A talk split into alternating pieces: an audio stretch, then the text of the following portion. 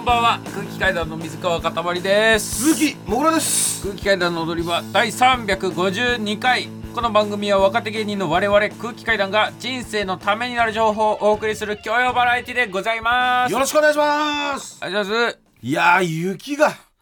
ちょっととんでもなかったです。雪が今日今日ね、雪ね、本当に雪降りましたね。初雪初雪っすか。この冬初ですか、東京、うん、あ今日はねいちがつじゅうさんにちの、うん、土曜日に、はい、えー、土曜日の夜今くじですか、くじですけど、えー、今日のね夕方ぐらい降りましたね。いや、もうちょうどクズパチの収録しててさ、うん、俺クズパチの収録の時ってアロハいちまいじゃなきゃいけないっていう決まりがなぜかあるの、えー、あ、そうなの。で岡野さんは黒ジャンパーじゃなきゃいけないっていう夏も決まりがあって、そう、うん、夏は俺が得する季節 で,、うん、で冬は岡野さんが得する季節なんだけど、うん、な, な, なんで切りゃいいじゃん。いやだからなぜかそれを以外は許してもらえなくて、うん、なんかなんだっけな、この間特別ルールでもう番組ももうさんねんめぐらいになるから、うん、なんかひとりごまん発、うん、万枚以上出したら、うん、普通の服着ていいですよみたいな、なんか変なルールができたんだけど、うん、それってかなりむずいことなのよ、うん、だからなんかなぜかその服は俺が半袖でいなきゃいけないっていうのがあって、うん、でもほんと今までなんとか別に俺もさ、その寒い中半袖でやってきたんだけど、今日だけはもう本当にもうなんていうの、刺されるような寒さっていうかさ、うん、氷も降ってきて、基本中でしょ。基本中なんだけど、うん、そのタバコ吸いに行ったりとかするシーンがあるのよ、うん、まあその寒いからタバコはうまいんだけど、うん、もうそのうまさどうとかじゃないレベル、もう氷がさ、まあ、痛いよね、もう寒すぎて氷に体ぶち当たりながらもう吸って、うん、でそれでなんていうの、もう雪が吹雪みたいにもうなってきて、うん、だからもう今またなんかあれですもんね、飛行機とかもね、今まなんかその欠航みたいになってるみたいな。あ、そうなんだ。そうそうそうそう、うん、大変なね本当に日でしたけども、えー、昨日昨日か昨日ちょっと仕事が休みだったんですね。はい。で昨日仕事休みでなんかちょっとネタを考えながら、うん、散歩じゃないけどちょっとブラブラしてたんですよ。うん、でブラブラしてて、うん、そしたら雀荘が一軒あってさ。うん、普段、まあ、別に雀荘行かないというか、その先輩とか知り合い同士で麻雀打つから、うん、なんか久々にもう時間もあるし、うん、ちょっと雀荘入ってみようかなと思って、うん、入ったんですよ、うん、そうでそしたらあの一択だけ立ってて、うん、雀荘って別にそのよにんでメンバー集めて、うん、えー、で卓貸してくださいって行かなくても、うん、一人でバッて入って、うん、で空いてる人同士でそういう風になんていうの打つみたいなシステムがあるのよ、うん、フリーっていうんだけど、うん、でそれでフリーの卓が一択立ってて、うん、でメンバーが店員さんが一人と、うん、あとなんかね、なんつうの赤紫のドレスっつうかドレスみたいな服、うん、分厚いなんか革みたいな服を着てたおばあちゃん、うん、でもう一人すごい高そうな時計をこうジャラジャラつけて白髪のオールバックで、うん、でもすげえ長いマフラーのおじいちゃん、うん、であともう一人が前田銀さんをものすごく白髪にして、うん、ちょっとシワが増えたようなおじいちゃんのよにんで打ってた、うん、でそういう時って、まあ、俺が後からどうもっつって入るじゃん、で初めてなんですけどって入って、うん、そしたら要は人数足んないから店員さんが入ってるんだよそれに、うん、でその今やってるゲームが終わったら店員さんが抜けてそこに俺が入るみたいな感じなわけ、うん、でみんな大体ねはちじゅっさいからきゅうじゅっさいぐらいなのよ。どこ行ってんだみんな。いやいやいやいやいやでも俺もそういう感じだと思わなかったから公民館の麻雀大会ちょちょ本当さフラッと入ったとこだったから、うん、まあそのまやっぱ客層が結構あの学生中心だったりするとこもあるんだけど、うん、なんか結構俺が入ったとこは、うん、そういうまあなんていうのシニアの新しい感じじゃなかった。確かになんか学生とかがいそうな感じじゃなくて、うん、えー、いわゆるちょっと雀荘なんか昔のって感じで、うん、でそれででまあ終わってさ、じゃあ鈴木さんどうぞって言われて、うん、で入ってしたらもうその赤い服着たおばあちゃんがさ、うん、あらー若いわねあなた、えー、あんま言われないだろ初めてじゃないの成人してからあらやだ若いわね何麻雀するのみたいな、うん、あはいしますって、うん、うまそうだねみたいな、うん、いやそんな全然うまそう下手くそですよとか言って、うん、よろしくねとか言ってありがとうございますって、でそれで麻雀打ち始めてさ、うん、で普通にはい取って切ってとかやってんじゃん、うん、したらおばあちゃんがその俺のその見てさ、うん、ああもう打ち方もうまくて、あいややっぱあなたうまいわ、うん、麻雀打てるわねみたいな感じですげえ褒めてくれるのよ、うん、でありがとうございますとかって言ってた、うんうん、でそしたら、あのー、それ聞いたらそのマフラーがこう長いオールバックのじいさんがさ、うん、いいか早く切れすんだおめえ喋ったばっかりねえでっつってそしたら、うんうん、今楽しく喋ってるんじゃない、なんなの本当にあなたもううるさいうるさいあんたがうるさいんだからじじいもめないでもめないでまあまあまあまあいやいや全然楽しく楽しくていいじゃないですかとかって言ってたんだけどさ、うん、で麻雀ってさ今さ M リーグって発足されたの知ってるし、うん、あの麻雀のプロリーグですか、ね、そうプロリーグで今競技化されててさ、うん、結構どこの麻雀っていうか雀荘もそうだけど、うん、仲間内でやる時とかも、うん、もうちゃんと打つっていうか、うん、あの今はそのやっちゃいけないと消えた文化として、うん、なんかその三味線って言ってさ、うん、嘘のことを口でバンバン言うみたいな、だから例えばあーダメだもうクソみたいな手だこれあーもう全然ダメだよとか言ってて、うん、あもう全然ダメなんだなと思って、うん、じゃあ別にいいかと思ってなんかこう当たりそうな牌とか切るじゃん、うん、したらあそれロンだとか言って上がるみたいな、うんうん、いや全然ダメっつってたじゃねえかとか言ってて、いやいやダメっちゃそれは俺が狙ってたのよりはダメだもんみたいな、うん、そういうさあそれダメなの、これダメなのよ、あそうなの、これってアリっぽいじゃん、うん、でもアリっぽいんだけどそういうゲームだと思って、そうそうこれね昔はありだった確かに、うんその三味線とか仲間内とかで、でも今はもう仲間内でも嫌われるのよ、あそうなんだ、こういうことを言ってると、えー、もうなんかいやあいつともうやりたくねえわみたいになっちゃうのよ。やる人いんのそういうの芸人で、いないいないいない、あそうなんだ、誰一人いないから今、えー、もうその三味線なんか使う人、うん、そうもうそそれ三味線になるよそんなのとか言ってちょっとふざけたりするんだけど、うん、なんか切るの遅かったりとかしたらちょっと三味線じゃないなんかそれでた手高いみたいな感じ出してみたいな、うんでも実際にそんなの使う人いないんだけど、もう本当にモラル違反みたいな、そうそうそうそれがもう昨日さ、うん、ダメだこれ、うん、全然ダメ俺の手これ、うん、あ終わり終わりとか言っててじいさんがさでそれであ終わりなのとか言って前田銀さんに似てる人がさ、うん、終わりなのかあそっかかわいそうになとか言って切ったら、うんうん、そのマフナーだけ落ちたからあそれロンだとか言って上がって、うんうん、おめえ終わりっつったじゃねえかお前やろとか言っていやだ終わりっつうのはもう俺手の作ったのはもう終わりってことでもうあの最終的にもうこれ以上買えないっていう意味だよとか言ってなんだこれやろうとかって言っててさもうそういうのも何でもありっていうか、うん、お前たちがもうそうそうマンズばっか集めてたふたりがあーマンズばっか集めてるわこのババアあーマンコロ好きだよなババアはよとか言ってババアってババアもあんま聞かないもんね最近人に向かってうっさいわね本当に何でいいじゃないか別に私は好きなの集めてるだけなんだよとかって、うん、あーほんとあーババアがマンズ集めてるから切れねえわあーあーリーチとか言ってやっててさでそれでおばあちゃんがロンとか言っていちまんにせんてんとか言ったら、うん、え何点とか言って、うん、いちまんにせんてんっつって、ああじゃあこれとこれかなとか言って、うん、なんかろくせんてんぐらいしか半分ぐらいしか渡さなくてさなんかその時だけむちゃくちゃまだ悪いその時だけボケたふりしていやだからいちまんにせんてんなんだから赤い棒いっぽんと青い棒にほんでしょみたいな、うん、ああ俺色わかんねえからよ、うん、ああこれでとか言って、うん、渡す時はさ、うん、全然そんな感じでさ、うん、早く渡しなさいよとか言って、うんそのおばあちゃんもさ、うん、それも分かんだろこんなのとか言って、うん、いちまんにせんだほら貸せとか言って取ってんのにさ、うん、いざ今度そのマフラーの人がさ、うん、つぼろくせん俺だとかって言った時、うん、おばあちゃんがさ、うん、普通にろっぴゃくてんぐらいしか渡せないってさ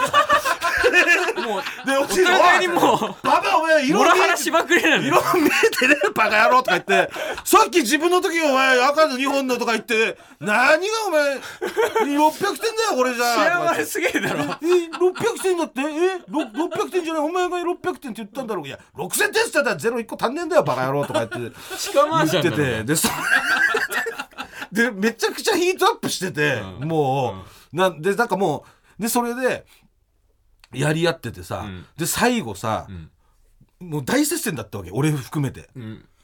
で俺は別にそんななんていうのそういう嘘ついたりとかせずに、うん、普通に黙々と打ってて、うん、で、まあ、若い人だからねそうそうで最後もうこの局で最後上がった人がいちいみたいな、うん、誰が上がってもいちいになるみたいな、うん、ものすごい熱い局面が、ま、できたのでそこでさ、うん、もうあのー親がそのおばあちゃんだったんだけど、うん、でおばあちゃんがああもうこれはもうこれであれだこれしかないのかなとかなんかこれを着るしかないのかなみたいなことを悩んでたらもうさ、うん、その長いマフラーのさ、うん、じじじじとかおじいちゃんがさその長いマフラーおじちゃんがあババアリーチだ、うん、これババアこうやって、まあ、あの悩み始めたらリーチだからなあーリーチだリーチだババアとかって言って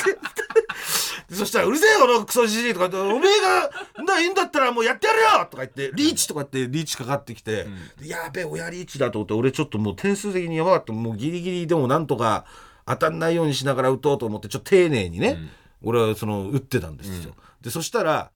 そのマフラーのさ、うん、じおじいちゃんがさ、うん、ああもう俺はもう絶対逃げない勝負だ勝負とかって、うんもう逃げません勝つまではバンとか言ってなんか、うん、とんでもない音でバンってもう灰とかもう切り始めて、うんうん、そしたらもうその前田銀さんに似てるそのおじいちゃんも、うん、そうだそうだとかって逃げてられっかこのクソババアとかって、うん、俺はこの特別攻撃隊この俺はなんだその前田銀これバーンとかでばあちゃんがばあちゃんなんてうるさいじじいこの野郎じじいカーダメだなんでそんなキャ、キャラクターボイスみたいな、なんか紹介した時になんか喋ってくれるやつみたいでもやり合ってジーパープロのじいちゃんまだくたばれねえかババアだろバーとか前田銀さんの人も全身あるのみ全身あるのみ突撃突撃突撃知らない人もそのノリになることあるのなんか全員がもう熱を帯びておばあちゃんもジジイくたばれうわー帰れジジイとか言ってやつで最終的におばあちゃんがつぼーっつって積もって、うんうん、でおばあちゃんが買って、うん、であの終わってなんだババア買ったよ、うん、もうダメだ今日俺はもう帰るわとか言って、うん、終わり終わりとかっつって、うん、でそしたらなんかさおばあちゃんが勝ったから自分が、うん、やっぱ勝つとさもう一回やりたくなるのよ、うん、だからそれであ何逃げんのみたいな、うんあ別にもう逃げんだったらいいけどねとか言ったら、うん、したらもうマフラーのさ長いマフラーのおじいちゃんがさ、うん、バカ野郎俺今からデートなんだよつって、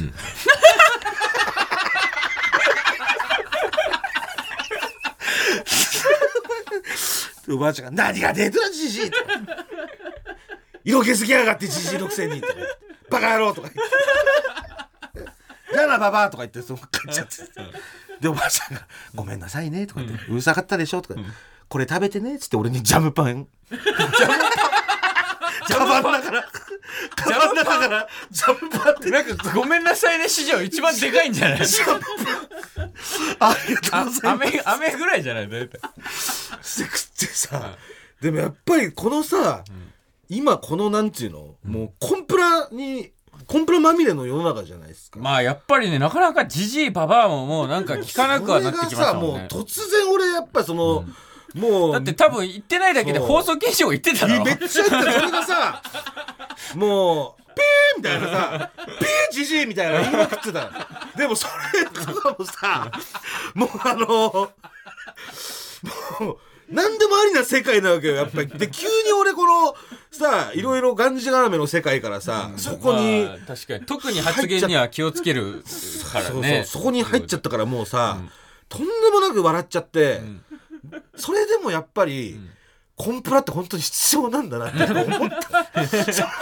人のためなんかなんていうのそのみんなが平和になるためにはうんでもやっぱりさそのじいちゃんばあちゃんになっても、うんやっぱりずっとそのマージャンできるっていうさ、うん、マージャンってもうずっとできるじゃん、うん、その趣味ってやっぱ素晴らしいと思ったんだよ、うん、でもマージャン覚えた方がいいと思うよやっぱり水川もできないでしょマージャンマージャンできないそう、まあ、マージャンさえ覚えとけばもうまあねだからよく言うよねやっぱおじいさんおばあさんになっても楽しめる趣味だっつうなそう、うん、もういくつになっても輝き続けられるから、うんうん、ハイスタンダードで、うん、ステイゴールド、うん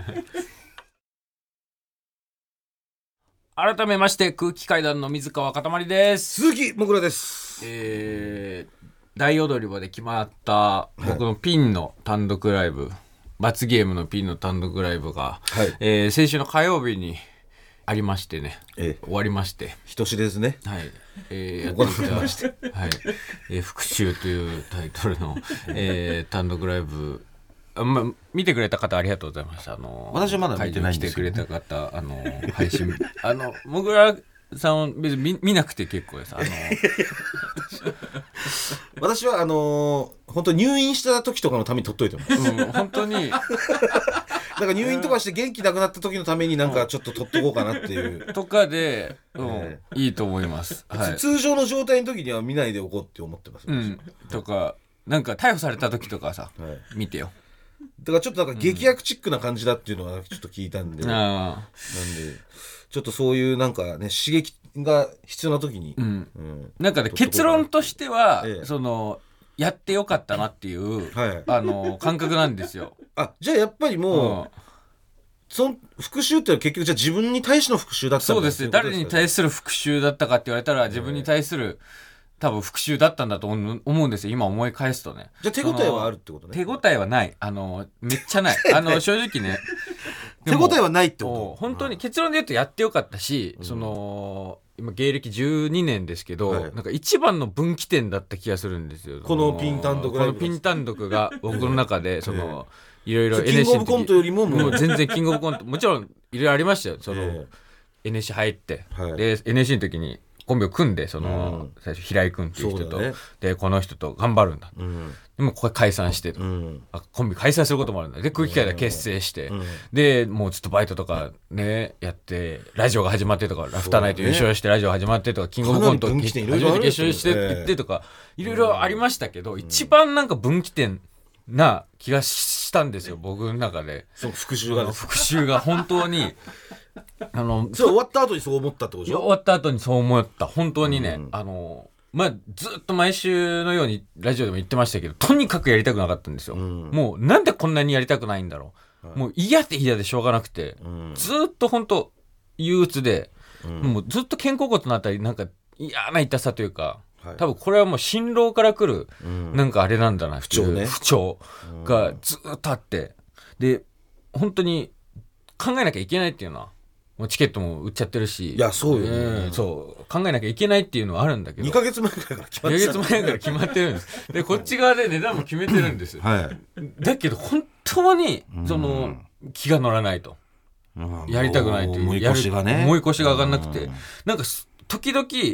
なんかふつかにいっかいぐらいじゅうごふんぐらいちょっとやる気出て、はいはい、何とかバッて書いてみて、うん、みたいなのを貯めて、うんちょこちょこ溜まってみたいなのがあったけど、はい、基本ずっと本当に気乗りしないっていうのが、うん、多分とにかくあの滑りたくないと、はい、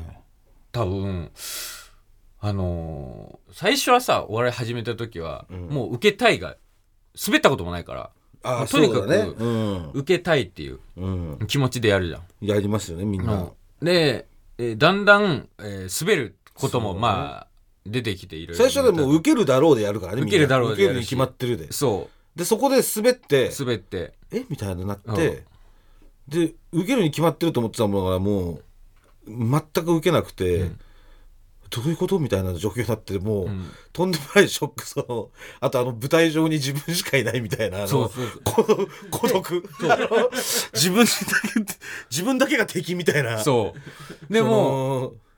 これ、ね、その今までは、うん、そのコンビだったじゃん、うんまあ、言っても滑るっつってもまあコンビで滑るから、うんその全責任、ね、全てを抱えるっていうことはなかったんですけど、うん、本当に一人でやって滑るってなったら、うん、あれを俺は全て背負うんだっていうので、うん、めっちゃやっぱそれが、うん、多分もう芸歴じゅうにねんとかの蓄積で超怖くて、うん、だとにかく受けたいより滑りたくないで最初やっちゃってたってことねそうでとにかく、うん、で ろくじゅっパーセント あるから埋めなきゃみたいな、うん、で多分これは滑らないだろうああ滑らないやつをなんとか集めて、はいはい、でなんとなく自分の中でこれはまあまあ大丈夫だろう別に滑りはしないだろうと思ってたもん、はい、もう滑るのよ、えー、あそれ本番ね本番でやっぱり魂も乗ってないし、うんえー、だし技術もやっぱ圧倒的にないわけよそのなんとなくピン芸人の人のネタとかもまあちょろちょろ見たし、はいはい、で今まで袖でピンの人のネタを見る機会なんていっぱいあったから、まあ、なんとなくまあ舞台上がりできんじゃねえかなって思ってたんだけど、うんうん、もう絶対できないわけよ、うん、もう全部できないわけ、うん、全部違うというか、はい、やばいやばいやばいもう滑らないと思ってたもので滑ってると、うん、本当に最後の最後一番最後の出し物、うんやってみたいことって出して、うん、もうただ本当に動きと顔、うん、と最低限の発声だけでちょっとお笑いをやりますって言って、うん、これは本当にやり、やりたかったの俺。ごふんかんぐらい本当に、うん、もう本当にこうやって面白いなっていう顔と面白いなっていう動きといやいや面白いなっていう顔、うん、これ面白いだろうっていう顔と面白いだろうサイレントみたいなのその色モネアでいうサイレントサイレントだけどピッパーピッピーとかそういう、うん、その最低限の音は付け加えてんだけど、うん、ちょっとやってみてくれ今一回本当になんかこうどういう、まあ、もうピーパーコマネちゃってんじゃねえかパクリじゃねえかたけしさんのいやいやどっかはあったかもしれない規制コマネチじゃん、うん、っていう、うん、本当に自分がやりたかったことをやってる時も、うん、やっぱめっちゃ滑るわけもうそこまで受けてないから、うん、そうその時は本当に芸人になろうと思った時のこととか本当に日吉に住んでて、うん、雪の降る日でしたよ今日みたいに、うん、雪の降る日に外出て、うん、あの iPod シャッフルして、うん、ブルーハーツ聴きながら未来は僕らの手の中が流れてきてもう踏ん切りつけて エヌエスシー 行こうって思った日のこととか、はい、椎田橋本町のペローチェでコンビ組んだ時のこととか、うん、なんかその初めて出たなんか エービーシー お笑いグランプリのいちねんめの時の予選でなんかすごい初めてこれは受けたぞみたいな感覚の時とか、うん、なんかすごいバーッとなんかやりながらピッパーピッパーとかやってる、うん、なんか芸人の思い出が本当走馬灯みたいにそれ死んでたんじゃねえかそれ芸人として滑りすぎ資料の滑りを食らったってことじゃん多分本当はねそういうことじゃないの、うん、単純に本当に死んでたのかもしれないわかんない全く記憶がなくてなんか立ったまま死んでたかもしれなくて、うん、でなんとかまあ記憶も本当に定かじゃないんでおぼろげなの、はい、なんかずっと知恵熱というか、うん、熱っぽいまんまやって、うん、で終わった後になんかすごい自分が作ったもんで自分が考えたことで、はい、自分がやることで受けたいっていう、うんところが一番大事だなっていうところに、うん、を再確認まずできたというのがそうやっぱり滑りたくないっていうの、うん、保険をまず第一に考えたら、うん、何にも楽しくないなっていう、うん、あこれは本当にやらないと気づかなかったもしかしたらっていうのとなんか本当にね人への感謝の気持ちみたいなのがすごい湧いてきて、まあ、もちろんあなたもですよあだから音響さんとか音響さんもそうですだから音響さんも照明さんもで作家さんも本当に永井さんも越崎さんもそうですしそのもう人への感謝本当に奥さんもそうだし、うん、家族両親もそうだし、うん、で感謝できんのその奥さんとかにもその奥さんとか両親とかにも感謝できんのそれで、うん、そのピンネタをやって、うん、え致死量の滑りを食らった感謝の気持ちが出てピンとかやっててそれで感謝できるのそのいやそれをやるとできるんですこれが多分本当にやった人じゃないと分かんないと思うそのセミナーみたいな話になってるそのなんかみんなでこれをやりましょうみたいなさ、うんなんか優しい人間体操みたいなおっピピッピピッとかやってなんか今日も人に感謝ですみたいないやでもあの心理的な効果としては僕あると思うんですよその何があるんですかなんか圧倒的な負荷がかかるというか、うん、そのストレスがかかるこうピッピピポポをごふんかんやってるんですよその、うん、本当に受けない中、うんうん、いろいろ考えるところはあると思うんですよどんな人でも舞台上というか人前でピッピポッポッポで、うん、そのごふんかん滑り続けたら、うん、お笑い芸人じゃなくてもねいやいややる機会ないじゃんそのお笑い芸人じゃない人がそのあメールが来ましたね、えー、ラジオネーム橋氏と森もぐらさんかたまりさんこんばんは、まあ、かたまりさんの単独公演復習拝見しましたありがとうございます人はいとも簡単に今まで築き上げてきたものをこうも台無しにできるのかと思うと笑いが止まりませんでした何かを始めるのに遅すぎることはない私もどうせ小童子だからと諦めていたことに積極的に挑戦していこうと思います、はい、ああということで、はいはい、いただきました、はい、まだ来てますよ全然ラジオネーム結構うんち。空気階段のお二人、スタッフの皆様こんにちは。こんにちは。空気階段の踊り場特別企画の復習行きました。ありがとうございます。いや関係ないです僕ら僕ら全然特別企画とかじゃないんです、うん、開演前から漂う地下ライブ感に圧倒されるもつかの間、うん、開始早々の強制周知最高最高最高で、うん、片前さんの罪の連帯責任を果たされている感覚に陥りました、うんえー、社会人いちねんめの私にとっては、はい、仕事における責任の重さと、うん準備の大切さを学ぶいい機会になりました、えー、さんぜんひゃくごじゅうえん勉強料としてありがたく納めさせていただきました。ひとまずお疲れ様でしたと。うーんいや本当にそう、本当になんかセミナー感のある感想しか来てないです。単純なんか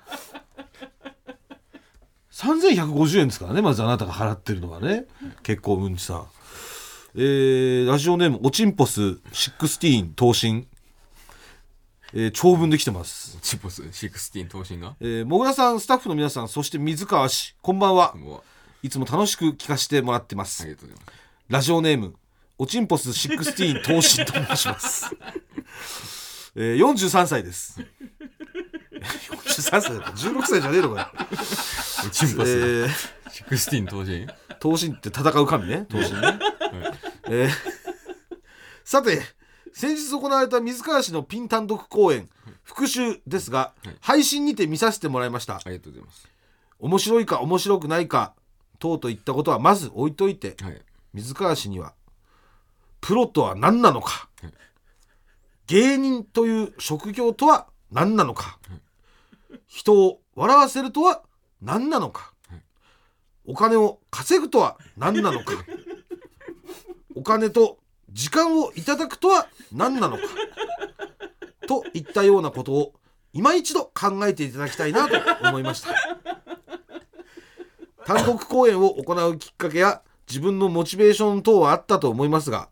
番組内でされた約束であり、言うなれば決められた立派な仕事だと思います。そこに対してストレスでおかしくなる、考えると嫌になるから考えないようにしていた、そもそもなんで俺がピン単独をやらなくてはいけないんだなどという弱音、泣き言、夜迷い事、その様はまるで夜中から朝まで安酒を飲んで人の迷惑を顧みずに後先考えず好き勝手に騒いだ挙句、だるくなってすでに決まっている翌日のバイトを大騒ぎしながら休みたがっている子供を見ているようでした。水川氏、はっきりと伝えますが、あなたは過保護と過干渉が生んだモンスターです甘えと逃げ癖をつけ込んで染み込ませて乾かせて凝縮させた人間があなたです。今まで親が、妹が、家族が、奥様が、先生が、友達が、会社が、周りの芸人仲間や先輩が、関わっている番組のスタッフさんが、そしていつも隣にいるもぐらさんが、すべてあなたに手を差し伸べて助けて優しく接していたことにより今日まで成り立っていたのだと推測します。今回の単独公演にもどことなくそういったようなバックボーンが見え隠れしていた印象が見受けられました。人からアイデアをもらったものもあったと思いますが、トータル的な手応えとしては自分から伝えるまでもなくご本人が一番ご理解されていると思います。これがあなたの現在地なのですここに目を背けてはいけません。前述で面白いか面白くないかを綴りませんでしたが、最初はキングオブコントや エムワン を見たやたら女友達の多い素人の頭の湧いた大学生が俺でもやれるっしょといったノリで始めた文化祭の一幕を見させられているようで、手に持っているスマートフォンを何度か投げそうになったものの、芸歴じゅうにねんめのコント師のセンスやキングオブコント王者の腕が光る面もあって総合的には面白かったです。そんな気ねえだろ。精神的に辛い中やりきったのもすごいと思います。ですが楽しくはなかったです。この違い分かりますか？本気ではないのが画面越しからでもありありと感じたのです。僕はやらされているんだ。これは本当はやりたくないことなんだ。何にも浮かばないし、どうせ面白くないだろうから出し物と言っとけばいいやといったような姿勢がひしひしと感じて寂しい印象でした。水川氏はピン単独はもうやらないと言っていましたが、自分としては後悔はないというのであれば、それはそれでいいと思います。ただ、もしも一人のプロとして、一人の芸人として、一人の男として後悔をしているのであれば、今回の単独公演の結果に満足をしていないのであれば、十分な準備期間を設けた上で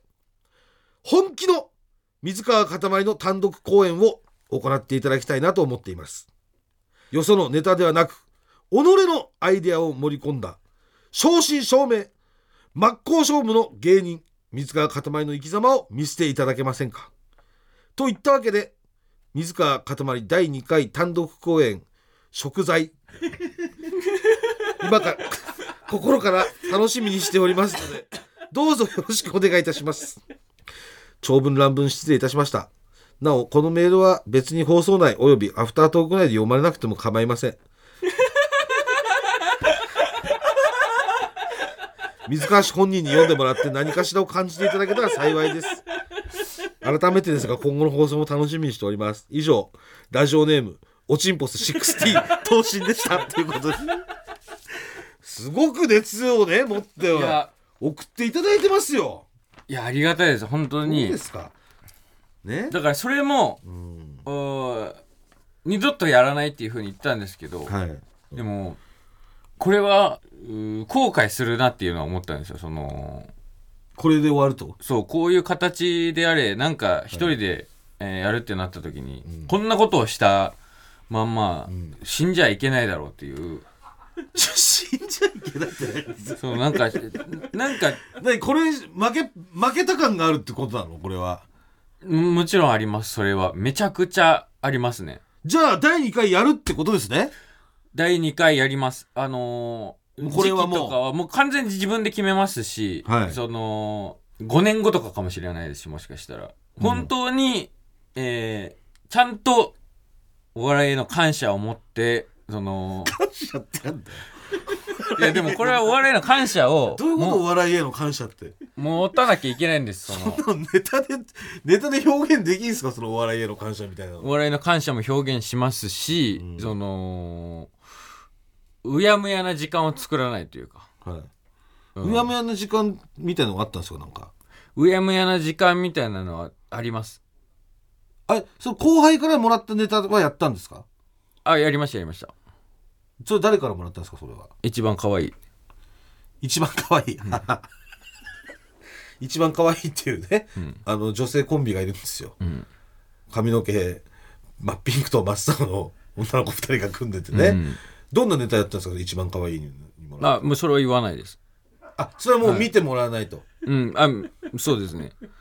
正直ネタの内容に関しては喋、えー、るつもりはありません。ネタの内容に関しても、うん、知りたいんだったら見てくれと。うん、タイトルだけタイトルだけタイトルだけ教えることはできますか？タイトルはエッチ猫ちゃんです。あ、エッチ猫ちゃん、うん、だそのエッチ猫ちゃんとかをもうえそういうのをやらないってことなんですか？次回はだいにかいは。あ、もちろんやりますね。その、えー、本当になんか受けたくて、あ、これ面白いな、これ見たことないよなっていうのを、はい、考えてる時がやっぱり一番最初始めた時楽しかったなっていうのを、はいはい、じゃあもう次の空気階段の単独に何かこう生かされるっていうことでいいんですか？うん、次の単独は、うん、とんでもないことになる。もうもう動きだけのネタとかあるってこと？動きだけのネタもしかして本当にあるかもしれない。そのいや、ちょっと勘弁してよ、ちょっと動きだけの動きだけのネタメールが届いてます。えー、ラジオネームダブルみなみ。もぐらさん、かたまりさん、こんばんは。こんばんは。いつも楽しく拝聴しています。ありがとうございます。本日いちがつじゅういちにち、東京ドームで行われた世界的スーパースターであるブルーノマーズの来日公演に行ってきました、はいはい、最初の数曲を終えた後に日本語を交えた エムシー をしてくれたのですが、はい、東京戻ってきたよ最高最高最高そうそうなんですと言っていました。そうライブには踊り場リスナーの友人と言っていたので手を取り合って喜びました。片林さんついに最高最高最高を世界進出しましたね。そう最高最高最高ってことでそう俺も教えてもらいまして、なんか多分行った方が撮ってる動画見たんですけど、うん、本当に行ってるんですよ。いやこれはさすがにだって違うじゃない。だってだから俺が思ったのは、うんまあ、いっこはね偶然その最高っていう言葉は、うん、その多分盛り上がりますよみたいなの教えられてだいぶそれの可能性高いよねまずね、うん、偶然っていう可能性でもこれさんかいっていうことは、うん、でなんか言い方とかも、うん、動画見たらそんな感じなんか明らかに僕を模してるんですよ。だからいっこ思ったのは、えー、模してるなんか日本で何が盛り上がんだいって、うん、その聞いてブルーノマーズが復讐まずがそう、まあ、復讐復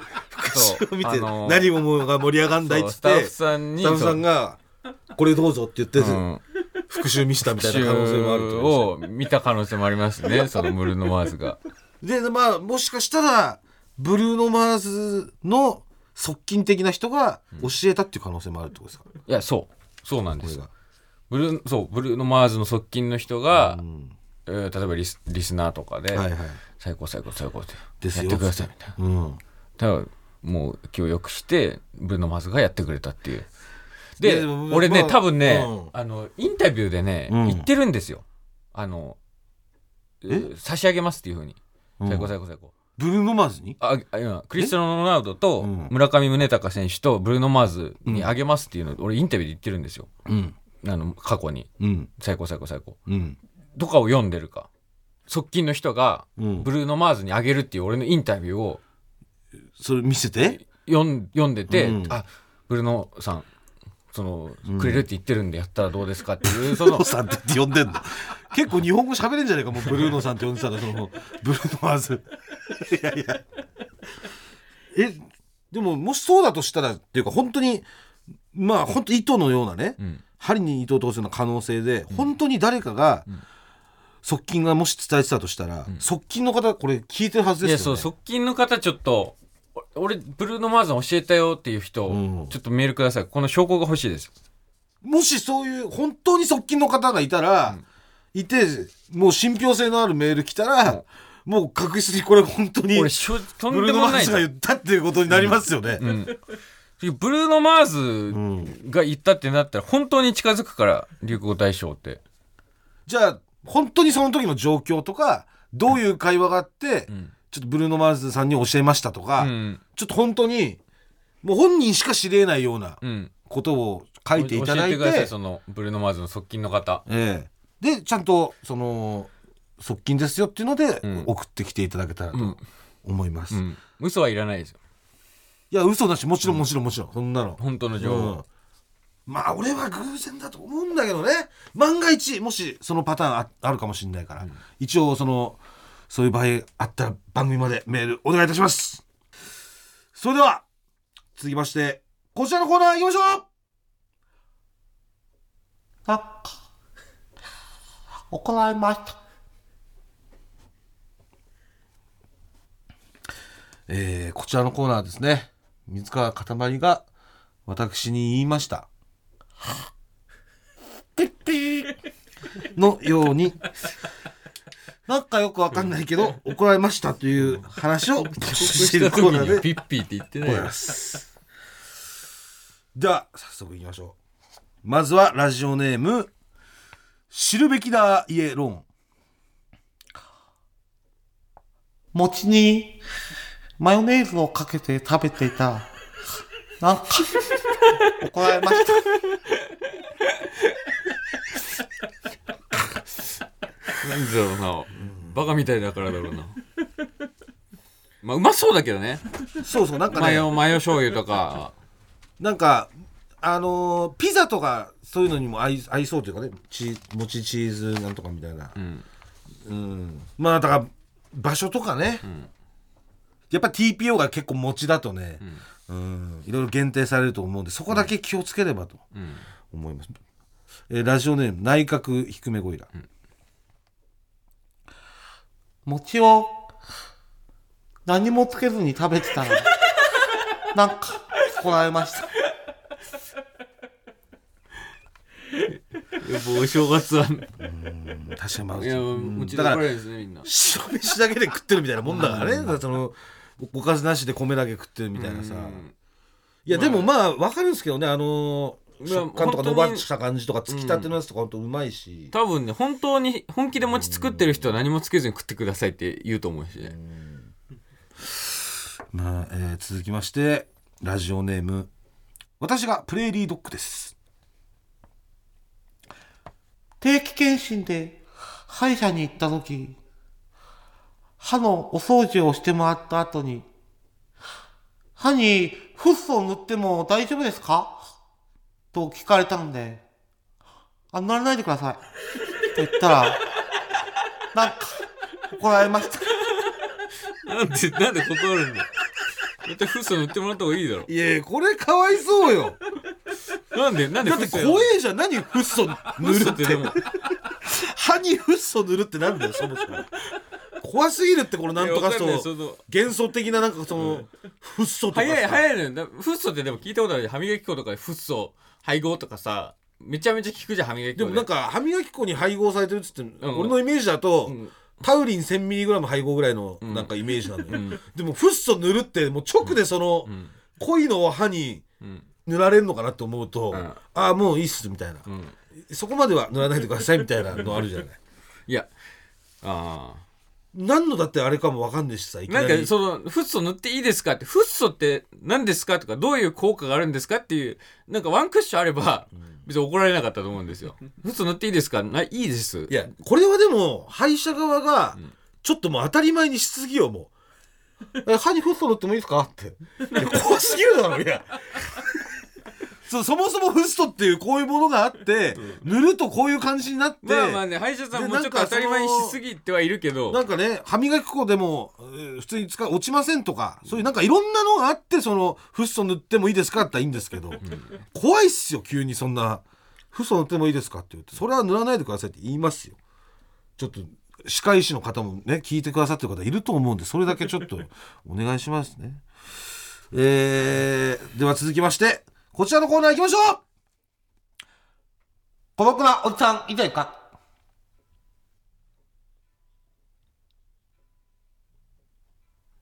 えー、私鈴木もぐらはですね今の変みてえなのなんだよかってええ全国に生息する孤独なおじさんの見方でございます。こちらのコーナーでは、えー、孤独なおじさんからの普通のお便りですねいわゆる普通おたを紹介しているコーナーでございます。まあどこにもおじさんが普通おたを送れないじゃないかという、えー、ことで、えー、まあメールテーマも何もなしで本当に思ったことを送っていただいているコーナーでございます、えー、でまずはラジオネーム右投げ右打ち左回りあけましておめでとうございます。よんじゅうはっさいおばあちゃんからお年玉もらった金持ち小道具金持ち小道具じゃん。ポチ袋から出てきたのはごまん。マジかよ。まずはタバコをにかんとん買いました。そして飲みに行ってニューボトルを入れました。そして締めに麺エースひゃくろくじゅっぷんコースでも実質ひゃくごじゅうななふんは寝ちゃってましたけどね。わらわら新年早々最高の正月でした。さてここで問題です。私はどこでタバコにカートン置き忘れたのでしょうか。ではまたいやごまんはちょっともらいすぎですよ。すごいね、よんじゅうはっさいですよね、うん、いいなやよんじゅうはっさいごまんもらえるって最高だね。直でもらうことないよねよんじゅうはっさいねってごまんってないよな、うん、手渡しでごまんもらうことなんてなくないくないない。だって本当に祝儀ぐらいですよそういう結婚した時とか ね, そ, ね、うん、そんなごまんとかもらえるのなんてさ、うん、ないよそんなの、うん、すごいねおばあちゃんからそれを正月に毎年もらってたからうんまあまあ、うん、私は飲みに行ってニューボトル入れたとこじゃねえかと思いますけどね、うん、通過と思わせてまあでも免エスでだほとんど寝てたからそこで寝ぼけてとか、ね、でも免エスの場合はね俺女の子が忘れてたとか忘れてますよみたいな、うん、あると思うんだよな、うんうーん飲みやすんだと思います知らないよ、えー、続きましてラジオネーム世紀末リーダーもがさん、かたまりさん、こんばんは。あ孤独なごじゅういっさい小僧寺です、はい、先日仕事でひゃくまんえんを下ろさねばならず エーティーエム でごじゅうまんえんずつにかいに分けて下ろそうとしましたが、はいはい、誤っていっかいめでごじゅうえんを下ろしてしまいました硬貨用の口がパッと開いた瞬間はゾクゾク震えました。ごじゅうえん下ろすのに手数料が倍以上かかりました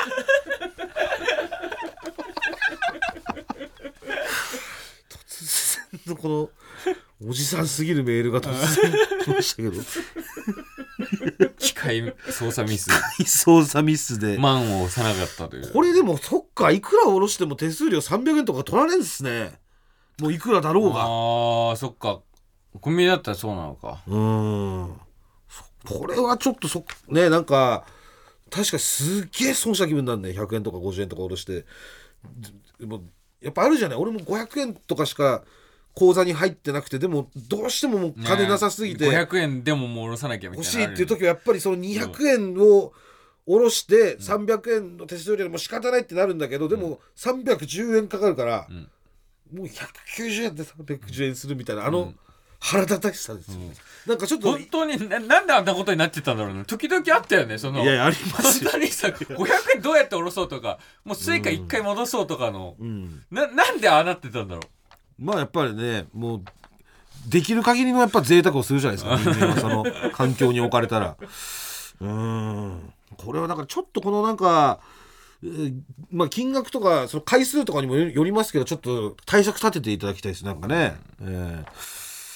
えー、ラストですね。ラジオネーム下白石だてもが様、かたまり様、毎回楽しく拝聴させていただいております。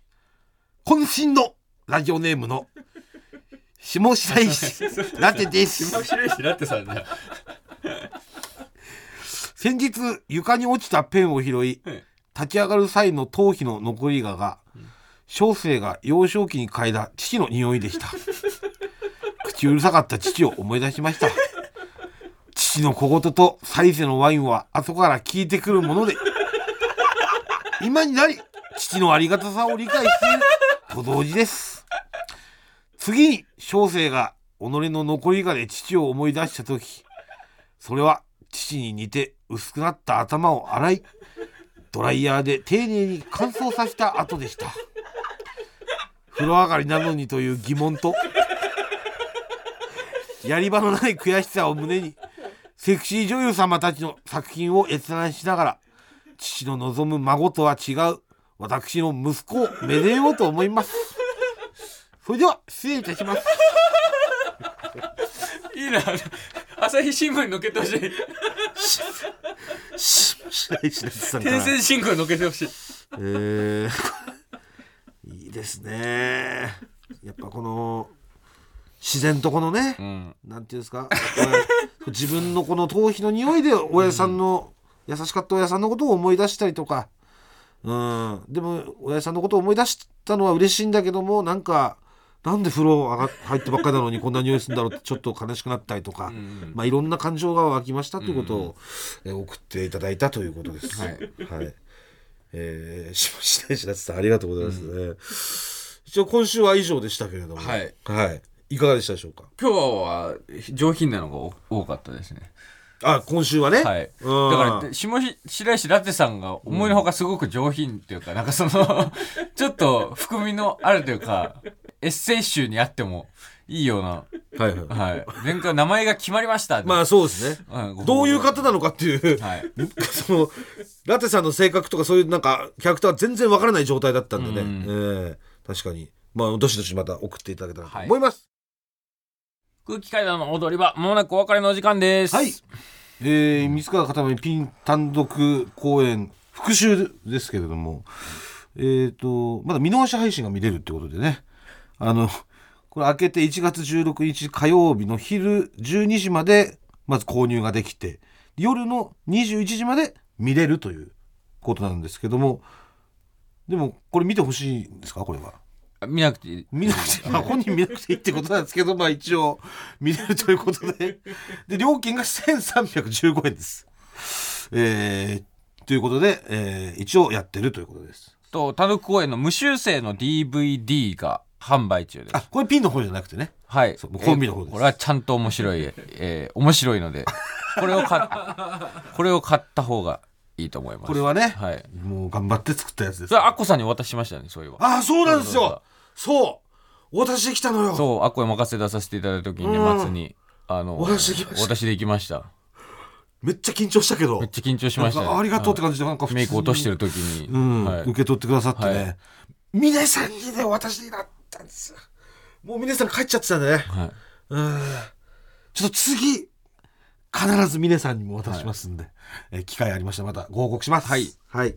酒井若菜さんにもお渡ししました昨日。ああ、はい、なんか言ってました。えー、わー、ありがとうって、ありがとうってグリコみたいな、そんな体勢とか本当に本当に本当ですか。ういや、ありがとうございます。すごい、えー、今日見るって言ってた。えー、即日。はい、うわ、ありがとうございます。嬉しい、嬉しいです。はい、あのあと無修正のグッズが今月までですね、あの発売が、あ、いちがつさんじゅういちにちまでなんで、うん、ぜひとも皆さん欲しい方よろしくお願いします。あ、ランチじゃまだある、ま、あ, あ, あるんですか。ランチじゃあるってことです。あ、らしいです。これから本当に弁当の季節になりますんで、うん、えー、特に冬あったかい汁物を入れれます。はい、はい、ぜひお願いいたします。まず、えー、ポッドキャストでは本編の再編集版とアフタートークを配信しておりますので、そちらもぜひお願いします。はい、僕らすべてのメールの宛先は、えー、全部小文字で踊り場 アットマークティービーエスドットシーオー.jp、 踊り場 アットマークティービーエスドットシーオー.jp、 踊り場のりはアールアイ です。 ティービーエス ラジオでお聞きの方はこの後いちじから月曜ジャンク、伊集院光深夜のバカ力です。ここまでのお相手は空気階段の水川かたまりと鈴木もぐらでした。さようなら。ニンニンドロン。じゃあ最後に本当に本当一瞬だけエッチ猫ちゃん見せて、これ見せません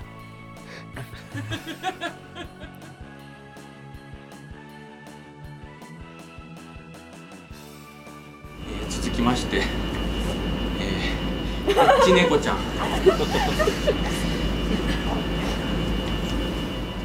にゃんにゃんにゃん、エッチ猫ちゃんにゃんにゃんにゃん、エッチ猫ちゃんにゃんにゃん、エッチ猫ちゃん、エッチエッチ猫ちゃん、はい